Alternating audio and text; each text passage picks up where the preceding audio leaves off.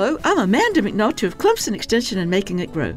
The magnificent flowering plants we call amaryllis, so popular as indoor plants during the holidays, aren't really in the genus Amaryllis, but rather Hippeastrum, True amaryllis are from South Africa, and many of us grow them here in South Carolina, calling them naked ladies or sometimes resurrection lilies as they bloom after their leaves have appeared, photosynthesized, and gone dormant. I never remember exactly where the ones in my yard are, and it's a yearly surprise when the flower stalks pop up and display a lovely pink bloom.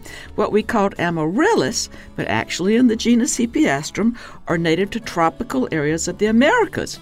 Both can be grown outside in the warmer parts of South Carolina when planted at the right time of year, and they'll multiply and give you years of pleasure.